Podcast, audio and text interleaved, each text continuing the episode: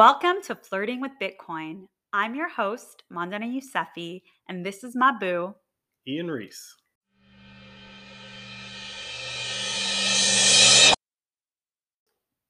Okay, episode 4. How you doing, Ian? Feeling good. Ready to drop some knowledge. Oh, always. Yeah. Well, we launched, whatever you want to call it, the podcast a couple of days ago. And it's kind of been a wild ride since.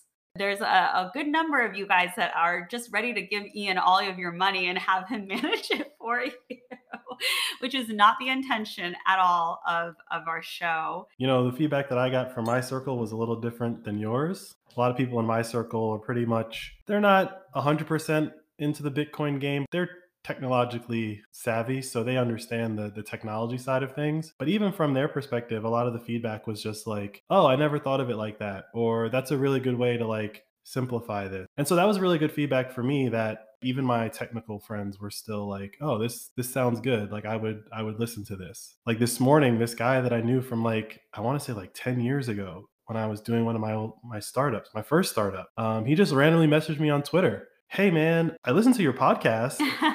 The memories of like how I knew him like started coming up, and it was just like a person from 10 years ago is also a person that is interested in Bitcoin. Like there's a group of people that I know. And so it was kind of like shooting off a flare to be like, hey, like if you've heard me and you know who I am and I'm talking about Bitcoin now, maybe you should listen. I'm just really excited for us to be able to have these conversations and educate people, but I don't want it to stop there. I don't want you guys to just feel like this is a one-sided thing. The feedback loop is really important because the goal is for us to design almost a course on how to understand this stuff, whether or not you want to get into it, right? Like how to understand this stuff and apply it to other things that are happening around you. So with that said, I've made Twitter, TikTok, and Instagram accounts. We're going to post clips. Please do jump in on the Bitcoin banter so that we know what you think, and together we can keep flirting with Bitcoin.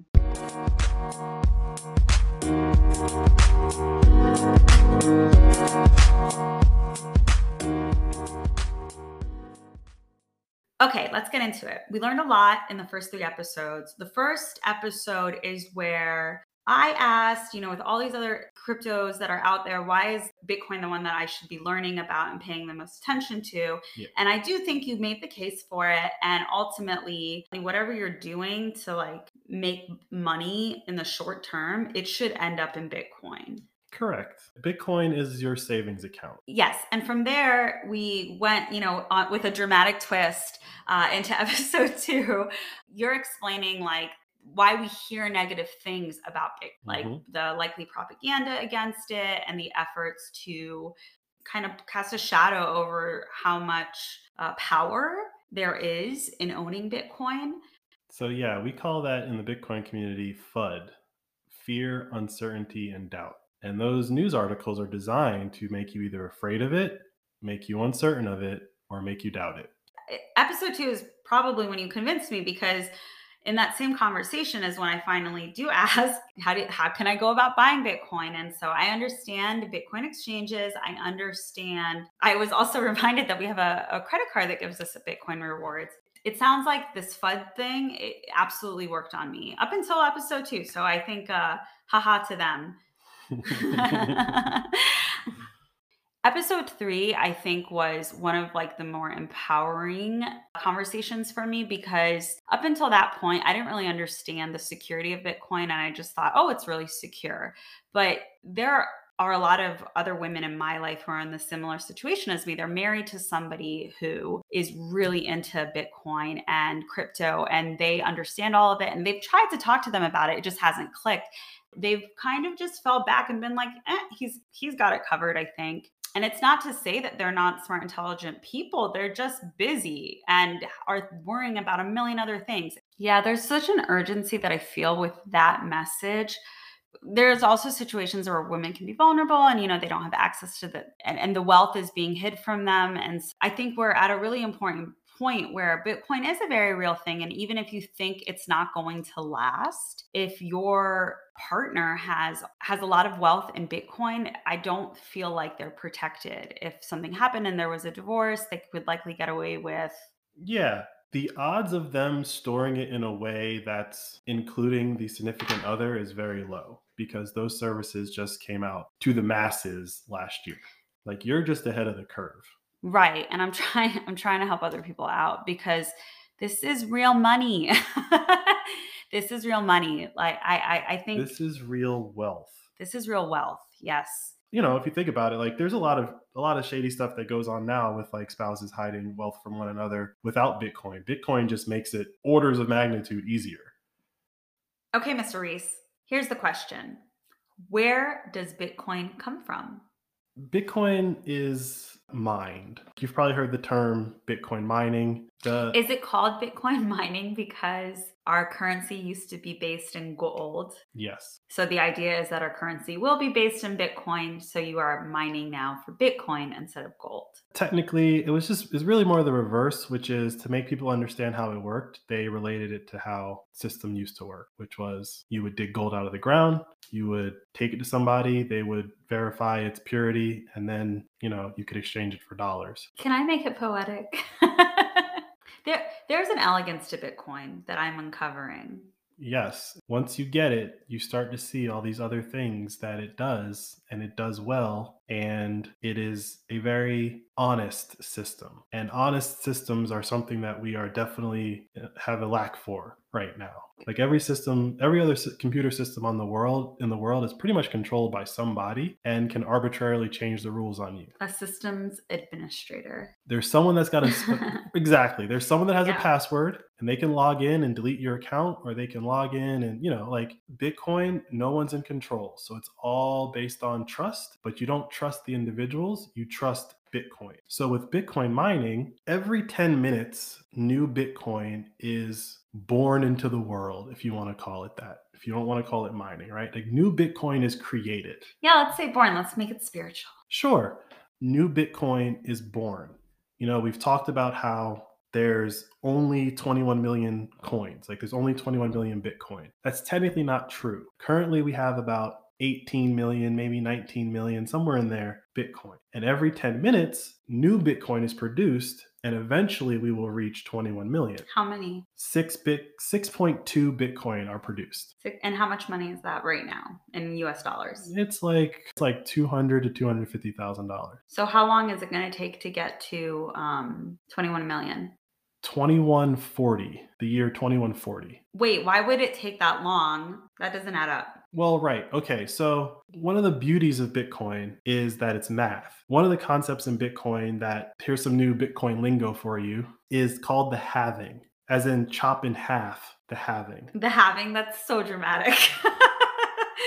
It is a dramatic thing if you think about it, because every 4 years, like right now, every 10 minutes, 6.2 Bitcoin are created. And in 2024, that number is going to get cut in half. Hence the term, the halving. So every 4 years, the reward, the new Bitcoin that gets created every 10 minutes decreases. Do they throw parties? When's the next one? We'll throw a party. Okay. The last one was in May 2020.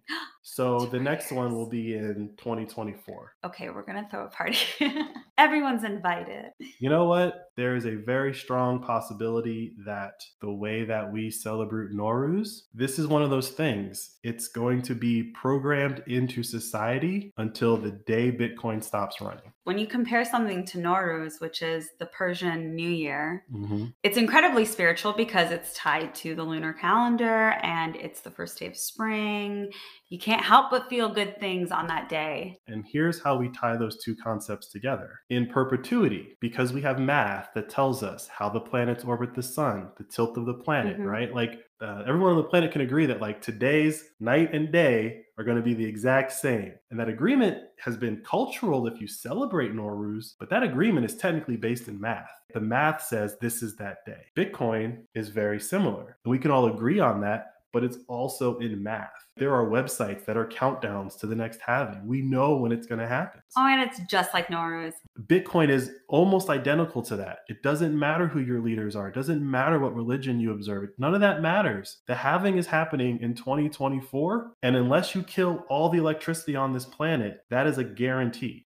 It seems like that makes Bitcoin the no-brainer. At this point, now that It's been around for over 10 years and it's only going up. Bitcoin on a long enough timeline is going up. But whatever time horizon you pick, 1, 5, 10 years, there will be periods in there where it goes down, right? This isn't a straight line up. Mm-hmm. But when it comes to the halving, because the subsidy is getting cut in half, that 6 Bitcoin is going to get cut down to 3, assuming everything stays the same, like no new people come into the Bitcoin market. Everybody who has their Bitcoin on auto buy just keeps buying. The supply is being decreased. So by definition, same demand, less supply, the price should increase.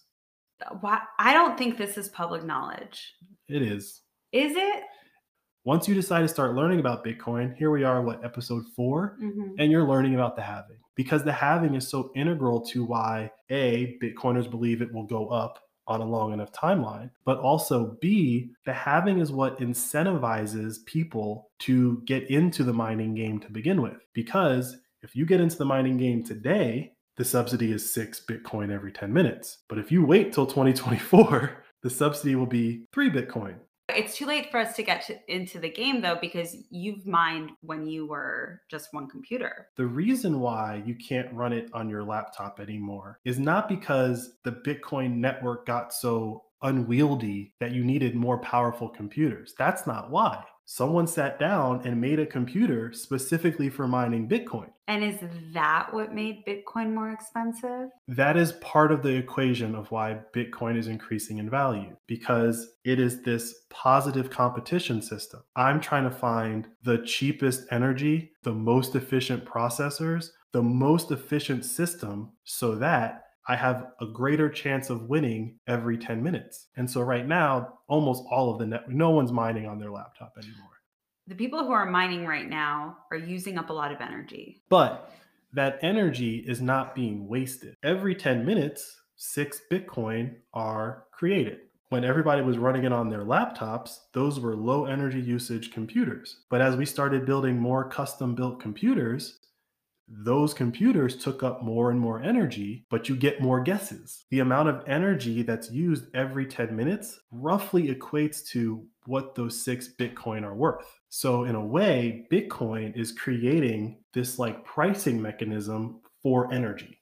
So then is it a bad thing when there are more Bitcoin miners? Because then it's costing more to mine the same amount of Bitcoin. The more computers that are on the network, the more the network is secure. And so one of Bitcoin's key value props is security. The more energy, literal energy, electricity that people use to power the Bitcoin network, the stronger it becomes. The stronger it becomes, the more valuable it is. The more valuable it is, more people get into the mining game, and thus the cycle continues. And the more people that get into the mining game, the more competition there is to have the lowest operational costs, exactly. Which means that you want the cheapest energy, which means that... Bring it home. Which means that it breeds innovation in renewable energy. I would only make one change to that. Okay. Which is it breeds innovation in energy. Ah. Because Bitcoin doesn't care where the energy comes from. If the energy happens to be renewable and happens to be cheap, great, I'll use that. So part of the Satoshi Nakamoto project, was this an intention of that project to make the race for cheap energy? It'd be very hard for a person to sit down and design that system explicitly. But if you just design a system that has a couple of like ground rules that are never going to be changed, everyone can react to those rules. They understand the game and the rules of the game are never going to change. And so I can build a business around that. I can innovate around that. And I can do simple math to say, for example, well, if I put my Bitcoin mining operation over here and energy costs are 5 cents a kilowatt, or I put my Bitcoin mining operation over here and energy is 3 cents a kilowatt. Okay, there's got to be a pretty good reason for me to not go to the 3 cents a kilowatt location. And right now, a lot of those 3 cents a kilowatt locations are just in the middle of nowhere. It's not that these Bitcoin miners don't want to go there. It's just that there's no people there. The infrastructure isn't there. But now they're incentivized. Right, because it's a almost immediate payoff. Almost immediate. That's what you're seeing. You're seeing a lot of Bitcoin miner operations popping up in the middle of nowhere. So right now, how much energy does it take to produce 6 Bitcoin? The Bitcoin subsidy is 6.2 Bitcoin, and currently 6.2 Bitcoin is worth $250,000 plus or minus. So if you're a Bitcoin miner, you wouldn't be in that business if you couldn't sell your Bitcoin to at least get back what you paid to produce it. The price of Bitcoin is around about the price of the energy that it costs to produce that particular block of Bitcoin every 10 minutes. So we're using about $250,000 every 10 minutes of energy. Okay, so you said block, and I feel like we've both been avoiding this subject.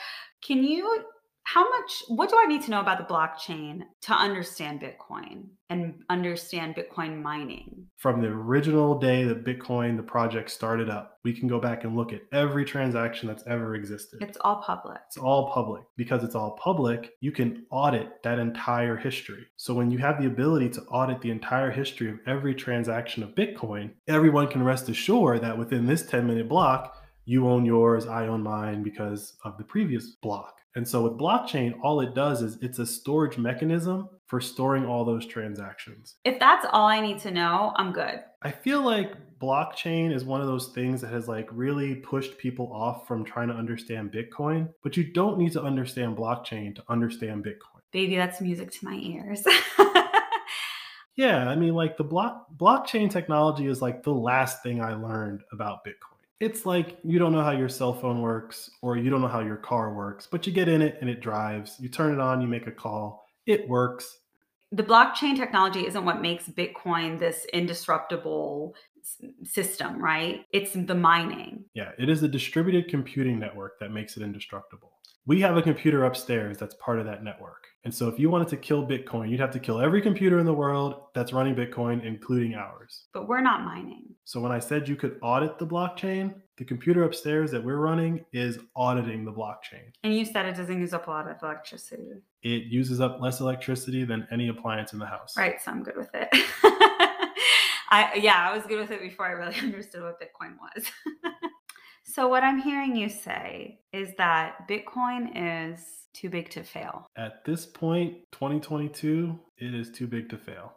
Ooh, too big to fail. Well, okay. I feel like in the dating process, I now understand what Bitcoin does for a living. Like I understand how it affords its lavish lifestyle. So it's, so far so good. But that's enough dating for now. I want to get online and I want to chat with my friends about this Bitcoin that I'm getting to know. So remember, get on our social, share our clips, jump in on the Bitcoin banter, and let's all keep flirting with Bitcoin.